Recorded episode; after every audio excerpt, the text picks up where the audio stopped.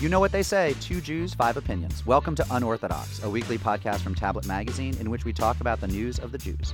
I'm Mark Oppenheimer, and as ever, I'm joined by my Tablet colleagues, senior writer Liel Leibovitz. Hello, hello. Hello, Liel. And phoning in from vacation in the Rockies, deputy editor Stephanie Butnick. Hi. Hi, Stephanie. Later in the show, we'll be talking with storyteller and radio Jewess Ophira Eisenberg, and as our guest Gentile of the week, humorist and manners maven Henry Alford. But first, a little news of the Jews. Two big stories coming out of New York City this week. Jon Stewart signed off, handing the reins to the comedy horse over to new jockey Trevor Noah, who got off to a rocky start with the Jews back when he was appointed, when they found some Twitter jokes that some people found offensive. But if Jon Stewart believes in you, so do we. Did you say comedy horse or comedy whores? Horse. Oh, Horse. the I- latter would have been funnier. But if Jon Stewart believes in you, so do we. Trevor, we forgive you. We grant you Jewish absolution if you promise to come on our show. It actually has to be done in person. And New York Senator Charles Schumer, who is sort of like the head Jew in the Senate because he's a Jewish senator from New York, came out against the proposed treaty with Iran, which probably matters not at all, but now Republicans are inviting him to Shabbat dinner. But let's start our discussion this week with the world of romance novels. Liel wanted to talk about the controversy surrounding Kate Breslin's oh so steamy Nazi romance novel, For Such a Time, which came out in 2014 and concerns the romance between Hadassah, who is described as a blonde and blue eyed Jewess. She's an inmate at Theresienstadt, the concentration camp in World War II. And the Nazi commander rescues her to be his secretary. The plot is supposed to be based a little bit on the book of Esther, but it has very Christian overtones because rather than embracing her Jewish faith, Hadassah decides to delve into the New Testament, which offers her maximal comfort. Some people have found this offensive. Liel, what did you make of this? I find the whole genre offensive. Uh, I, I think this is a really good opportunity to talk not just about this particular book, but about the fact that we tolerate really what is probably the only genre fiction in which there are literally rules. Uh, the, books literally have to have a happy ending. I think I would find this much less offensive if it weren't so unbelievably contrived and really based on nothing but titillation. And we take it seriously. I mean, we like to pretend like there's some redeeming value because we live in this post identity world in which every bit of detritus is celebrated as a expression of great identity. But I mean, really, a concentration camp inmate who falls in love with her Nazi rescuer? I mean, that's it's like even pornier than Schindler's List, which was plenty porn. So for you, it's like it's just emblematic of the problem with romance novels existing. Yes, I, I don't I don't think that they should. Stephanie? I think, I mean, the weirdest thing to me, so he apparently rescues her from a firing squad at Dachau and takes her to Terezin as his secretary.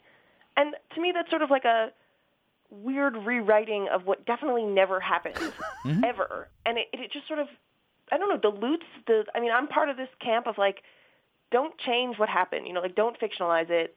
You know, call me old-fashioned, but people weren't rescued from firing squads. Like this is just romanticizing. I mean, it's- Especially because you know the Nazis actually did have a whole unit of you know as they were known in you know clear high romantic German poetry, uh, field whores, which they actually did you know kind of uh, trot around for the amusement of, of the German troops.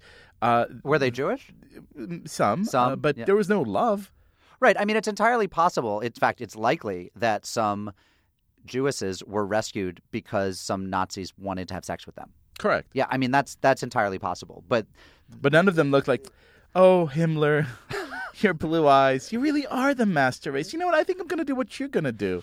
I mean, I first of all, so I, I want to say two things about this. One, I'm curious about the gender politics of you writing off all romance novels, which are read exclusively by women. Leo, yeah. Correct. Uh, you know, this is this like, is are where you the surprised? that that Leo's writing off all romance novels. Yeah. You mean because he's that kind of blowhard? But I like that, you know, he's consistent.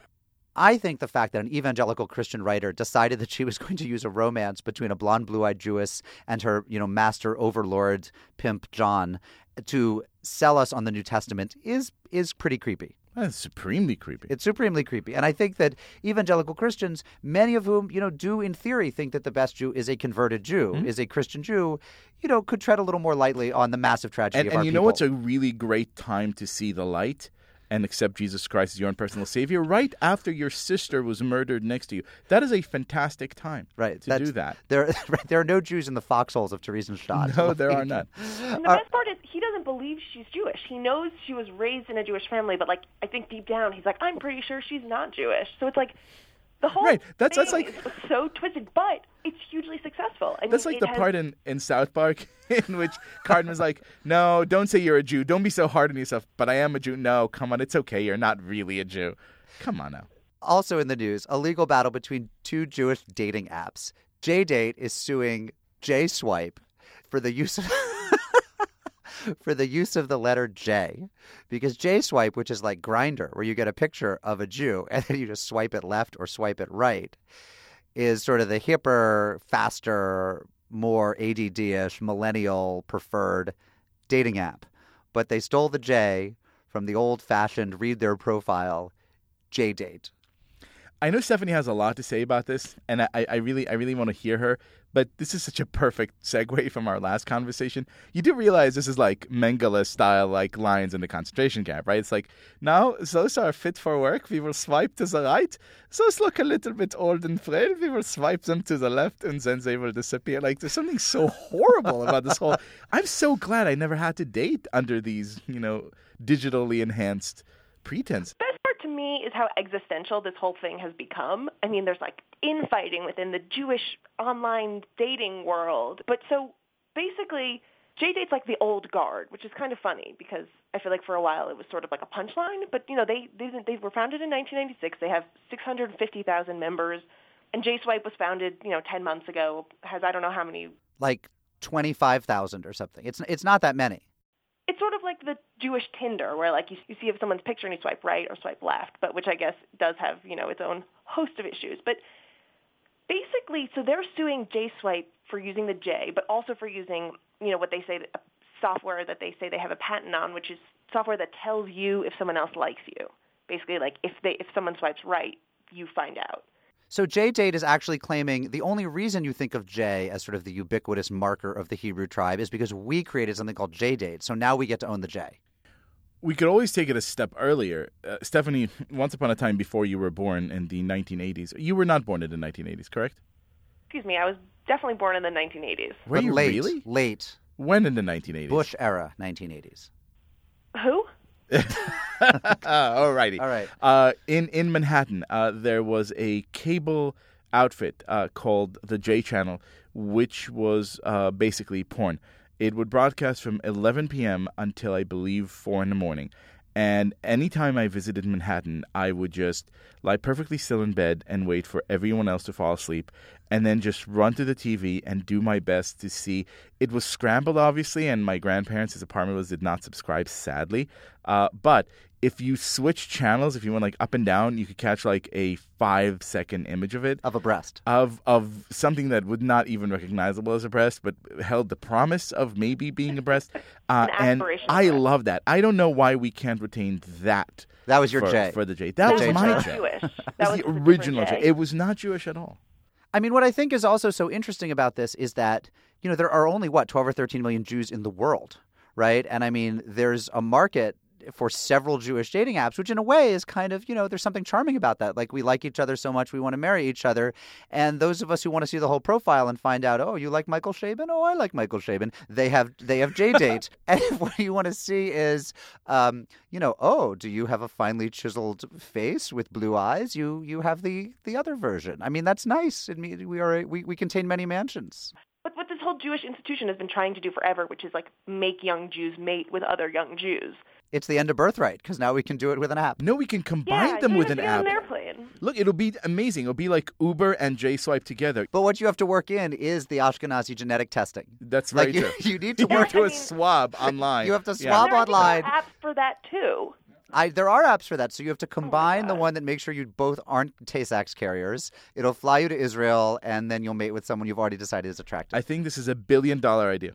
uh, while we're on the crowdsourcing bit, also in the news, in Israel, a group of Canadian expats is crowdsourcing a fundraising appeal for Canadian Prime Minister Stephen Harper. According to the Jewish News Service, they are trying to raise $20,000 to send 10 volunteers to help Harper in the upcoming election. This is to, quote, thank him for sticking up for Israel at the UN and elsewhere.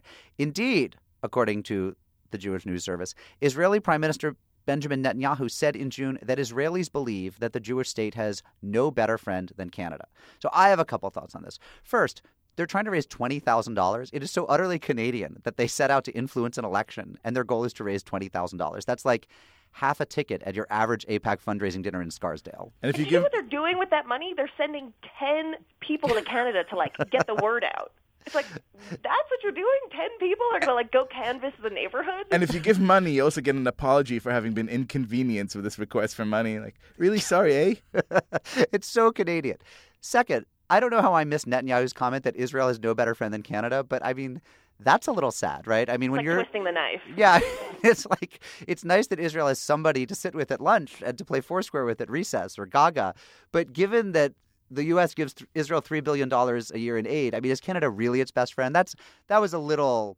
I mean, Canada's the nerd with the trapper keeper. Like we're still we're still Israel's best friend. Canada is the nerd with the trapper keeper who gets transformed in the third act of the movie into the crazy hot girl you could totally see it becoming because basically it's just a blonde with glasses, right? In It's the Julia beginning. Stiles. It's Julia Stiles. That's exactly. It's 10 things I hate about you, basically.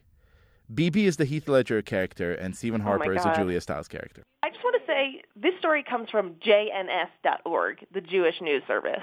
So that J is everywhere.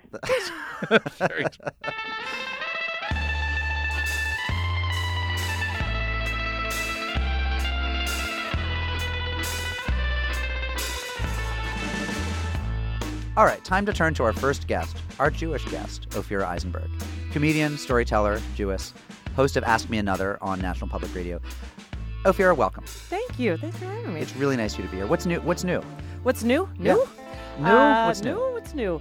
Uh, let's see. Uh, show is continuing. Ask me another. We're uh, taping, taping, taping. Doing lots of stand up. Uh, I am I'm pregnant, so I'm going to do a pregnant stand up special because no one's ever done that. I wasn't going to ask because I don't ask till someone's like nine months pregnant. I Oh. don't, but you look a little bumpy. Yeah, well, you know, actually, the the one thing that hasn't happened to me, except for last night, was no one has touched me. Yeah. People complain about that all the time, but I feel like we've all learned this, perhaps in our culture, that that is inappropriate. But a man that I did not know not only touched my stomach, but he leaned down and kissed it, and then oh. said, "It's a boy," and I said, "I'm not pregnant," just to screw with him. And this look on his face was amazing. I was like, "Oh God, this is the best practical joke of all time." Um, can we talk about that for a second? This has nothing to do with Judaism or public radio, but Well, according to a lot of people who want to repopulate Israel, I think it has a lot to do it has a with lot to do with Judaism. You're doing your part for the demographic challenge, right? Thank you. Or threat, as, as it were. Yeah. You need to exceed 2.1 children to, right. to undo Hitler's work, Ophira. The, um, you know that when people touch your belly, Yeah. it's because they love life and they love pregnancy. Like it's, you know that it's like a life affirming. It's. Yeah, I Mark, understand Mark, that it's an no one would walk. of your. No one would walk over and touch my penis and say, "Good job for your part in go. that." I mean, come on, it's But it's completely different. Can we just be honest? Say it's different. I'm not saying to do it, and I don't do it. But the urge to go and touch someone who is pregnant, who's carrying life, is a is there's something moving about that. I think Okay. we should like refrain from touching women without like any context in which they would want that. I've Yep. just never met someone in New York that loves life. Is that what you, the word? Well, you said? right. So Who are these people? I was like, well, find me one of these. There's someone on the subway loving life a lot the other day. and that's the person you avoid Exactly at right. all don't costs. make me be the earnest one here, but come on. Like the fact that people who wouldn't walk up and just That's touch right. your belly when you're not pregnant will do it when you are is speaking to something that I think is nice. I, I really I think No, that is such You- an you optimistic nice thing. I think actually it's because it, it becomes a protrusion that is seen as separate from your body and therefore you are no longer a human woman whatever. You you are part of a different thing. You are a pod you are a pod Wow, that's such a dark way to look at it. Like According to eight of the ten Republican uh, presidential candidates, that is a correct description. yes. yeah so I think actually that's I like your idea that it's just this and there's probably some warmth and all this in it but I think also people just assume that is no longer part of you So my my only other question for you is, Only- that's it? That's It's almost well, over? Liel has questions for you. Stephanie has questions for you. So is like why did NPR need another quiz show? Aren't there about twenty quiz shows on NPR? I think well on NPR uh, on produced by NPR I think there are two quiz shows okay. Uh, and then there's obviously Will Shortz does his thing. I mean, but those are all in different Right. produced by like I'm different always people. being quizzed by NPR. And feel like you're always I'm being always quizzed? being quizzed by That's NPR. that's what the people want. They want questions. They want questions that they can answer. Do I? I mean, I didn't conceive the show. I auditioned for the show. Do I think the world needs another quiz show? That's a good question. Sometimes I say that about podcasts. Ooh, burn. Oh, snap! Do you like trivia or or like? I've never been good at trivia. I've never been good at any game. I'm the youngest of six. I've never um, won a board game. I've never been told I'm right. You're the youngest Uh, of six. Yeah. Same same same marriage. Yes. Wow. Mm-hmm. How was that? Um, you know, you're teased and tortured your entire life. It's a good way to make someone a stand-up comic. Yeah, you're tough. You're tough. Yeah, exactly. Yeah. 'Cause You're like, one day someone will listen to me. Do you all get together for like big chill weekends at the beach? Oh no. No? no, no, no. We're all scattered all over the place, and we small factions of us get together occasionally, but it's it's very hard, and the age range is. I was about to say huge. there has to be at least one of them that you don't like. Well, there people are constantly not talking to different. Like it's hard to keep Do up. you lord it over them? Be like, I'm a national public radio bitches. Like, oh wow, do me. they not care? Oh really? They live in Canada, first Oh, of man. all. But you know, uh, I, I yeah, I think that they are happy. My mother, she's 86 years old. You know, this woman grew up in in war, World War II torn Holland. Met my father after World War II in Nijmegen. When he was part of the British Army, like the uh, Israelis, it wasn't even Israel yet, who were who were fighting for, with the British. That's how these people met. I mean, I'm just painting a picture that when I said to my mom, I have a job as a host of a trivia show on National Public Radio. Her response was, "Well, radio's not that popular." Her, So her there you response was, "Your father liberated Europe, so you Yes, could host exactly. a trivia show." So you know, these are, uh, and I'm yeah, and as a pregnant woman, I'm not going to disturb this long line of non-supportive parents. I'm I'm doing the same thing. Hallelujah. Final question for Ophira: If you were, do you know about J Swipe Sure. and you know about J Date? Yes, of course. Okay. If you were single right now, Yeah. would you be more likely to be using J Date or J Swipe? J swipe. Why? Uh, I like the I like the Tinder like apps on the phone. I think they are way more efficient. I think they actually mirror the experience of real life. They do. Yeah, because Where you're real- literally like, I like this person or I don't. Or, yeah, and you just look at someone who's close to you. I mean, everyone has always worked on proximity. So my wife says to me, she's like, this, would he, she she would hear this conversation and she would say, "This is the endless male fantasy: is that women are as superficial as men. Like you think that women enjoy Magic Mike XXL and pecs. No, and this is she's not like, about- actually, women really do care about personality more than men do. Men are the superficial ones. Women really don't just like like women really don't want strippers. That's true. Male strippers have never been titillating or sexy to any woman. There's a reason just, like, why kinda there's not male strip clubs all over the place because they suck. And I'll tell you why. Because male strippers like that job. That is a problem. okay? Okay. So that's so they'll never work. Uh, I don't the think there's any more appropriate ending for this conversation. Male strippers, send your emails to unorthodox at tabletmag.com.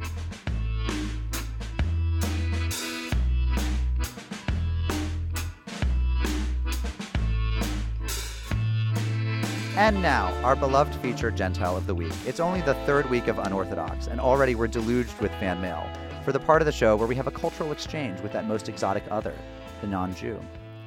This week, we welcome spiffy Anglo Saxon Protestant Henry Alford, author of Would It Kill You to Stop Doing That? A Modern Guide to Manners. He also writes the Circa Now column for the New York Times. A very important recent piece of his analyzes the bro hug. Henry, when this is over, can I have a bro hug? You you bet, man. All right, sweet. Bra.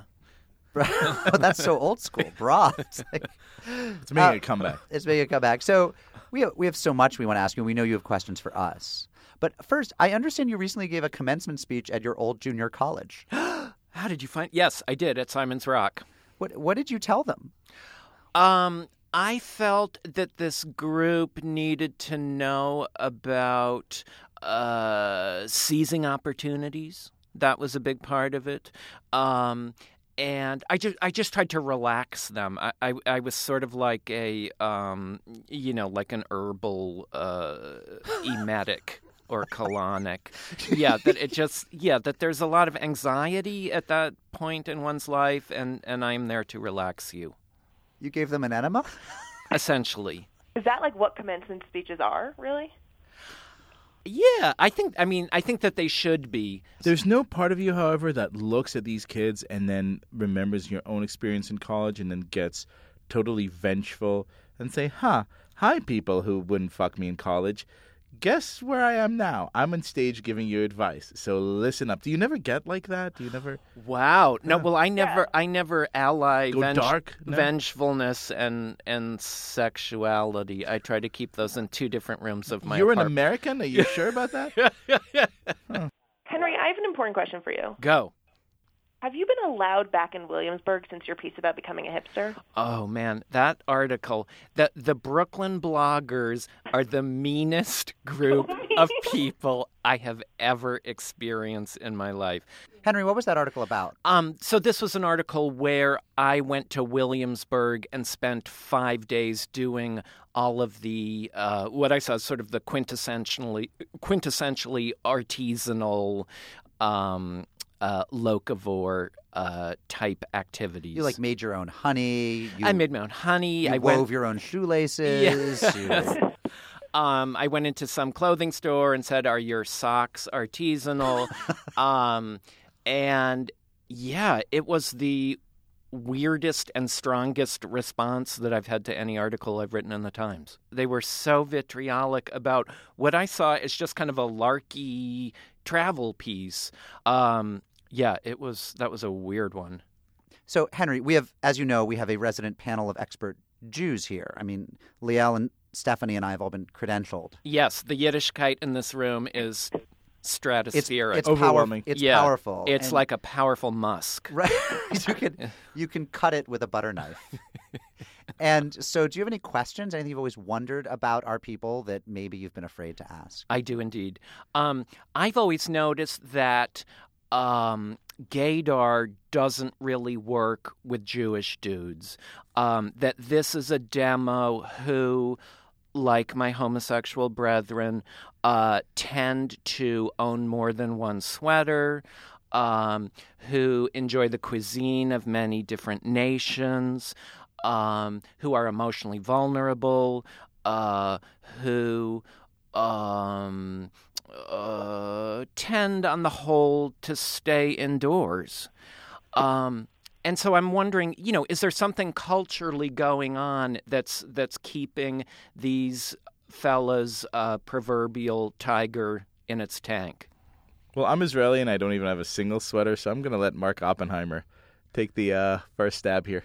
Liel, you know, you come from the country that was founded to prove that Jews, you know, have have dick, have are you That's know exactly right. can be men. The entire project is basically the answer to Henry's question. Right. The entire. I mean, It's like Henry, Henry is right, therefore we should be barbarians. I, I like that. Henry came in and thought we were like just we were talking Arnold Skazy. We were just we were talking. You thought this was a fashion question, but this actually goes to the deepest. You know, this goes to the essential question of whether there is a problem with Jewish manhood. I mean, I have had. I had a, an Orthodox guy say to me when we were arguing about Israel, and I was saying, you know, less than kind things about Israel and then some kind things. I was expressing complicated motion, emotions about Israel as thinking people have complicated emotions about any That's a, that's a very you know Country. questionably non-heterosexual thing to do. and right to sit About anything. thinking. I could have been outside cutting wood, and I was sitting inside thinking like a Jew or a gay man. And this guy, this Orthodox guy, interrupted me. He said, "You don't get it. Israel gave us our manhood. Because Israel exists, Jewish men everywhere can stand up tall." And I was like, bite me. Like, generations of Oppenheimers have stood up tall before Israel, after Israel. If Israel goes away tomorrow, we're still, like, maybe you'll return to being a hunched over little yeshiva bocher, like making artisanal honey and reading Talmud, but we will be tall. But this question of, like, whether there's a problem with manhood amongst a people who exalt not the war hero, but the scholar, that's, like, that's very real. And I think it's, I mean, we are the people that it's okay to marry the rabbi. Hey, you said problem, not me. I, f- for my money, I think it, this is adorable. But what Henry's describing is someone who's like culturally literate, who's interested and who's sophisticated. And I think like yeah, the not going outside thing is part of that, but I don't think there's like a non-masculine thing there. I think that what you're saying is sort of like that Jewish guys are in touch with their feelings and have you know like good food and i think that that's true that's what i sort of think Yeah, And- yeah, yeah.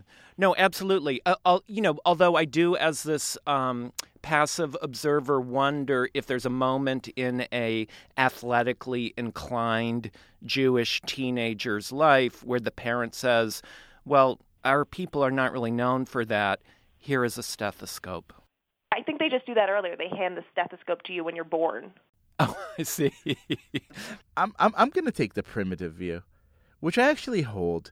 Uh, I, I think Henry is right, but I think also this instinct has given us, or or this counter reaction against this particular uh, perception has given us really some of the most interesting, um, creative forces in the last you know half a century.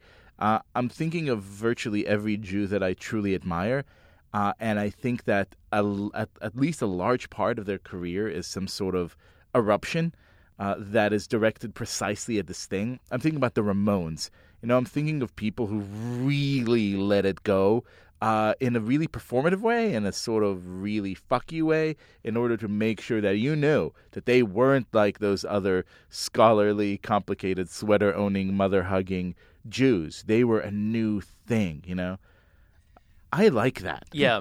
Have you finally, Henry? Have you had good experiences with the males of the Jewish persuasion? I have, yeah, absolutely. Um, that there's yes, this there's this initial period of uncertainty trying to assign, and I realize we live in a post-gender society. I'm not even supposed to be thinking about this stuff. Uh, but yeah, no, totally, always. Uh, the sense of humor too. Besides the the mother loving, the s- the sweater, um, the sweater owning. Uh, there's a lot of uh, overlap in in that part of the Venn diagram. So you're completely resistant then to the charms of a kind of, you know, gruff, uh, gun carrying, man of few word uh, type. Not going to happen. Not Yeah, gonna happen. Not going to happen. It Yeah. has to be the, the, the sweater kind. I I want some sweater, uh, and I want uh, I want a couple of cultural illusions, and I want a very broad uh, culinary A, s- a palate. civilized human. Civ- yeah, civili- civilization is where I'm at. It's not going to work for us, Henry. I'm sorry to tell you. Uh, it'll work for me. Hooray! All right, it's time for our prayers of the week. Um, I have a very simple one. I want to be on Ophira Eisenberg's show. I want to be on Ask Me Another. And I've subtly hinted this to several people in her orbit. I have a friend who's written for a show. I know people who produce for a show. The calls never come. So I'm, but here she is in the room, seven months pregnant. She's in a, a vulnerable space. And my prayer for the week is that she has me on at some point. Uh, Liel? My prayer for the week is that uh, no one ever again reaches uh, a pregnant woman's belly and touches it without explicit permission. Stephanie? Amen. Uh, dear God, I pray that horny young Jews can continue to meet and hook up with each other through all sorts of apps and websites and platforms until the end of time. Hallelujah. Swipe right, my brethren. Swipe right. Swipe right. Baruch Hashem. Hey, if you have thoughts, comments, praise, mazel tovs, or questions for our panel of experts, send them to unorthodox at tabletmag.com. My email, if you want to harass me personally, is moppenheimer at tabletmag.com. But be warned, I might read it on the air. Unorthodox is a production of Tablet Magazine. It's produced by Julie Subrin with expert assistance from Sarah Ivry. This week's rabbinic supervision was from Rabbi Jeremy Piven with kosher slaughtering by Rabbi Monica Geller. Our website is tabletmag.com. Our music is by Golem. Big Yasher Koach to tablet editors Alana Newhouse and Wayne Hoffman, who helped pull us all together. Join us next week on Unorthodox.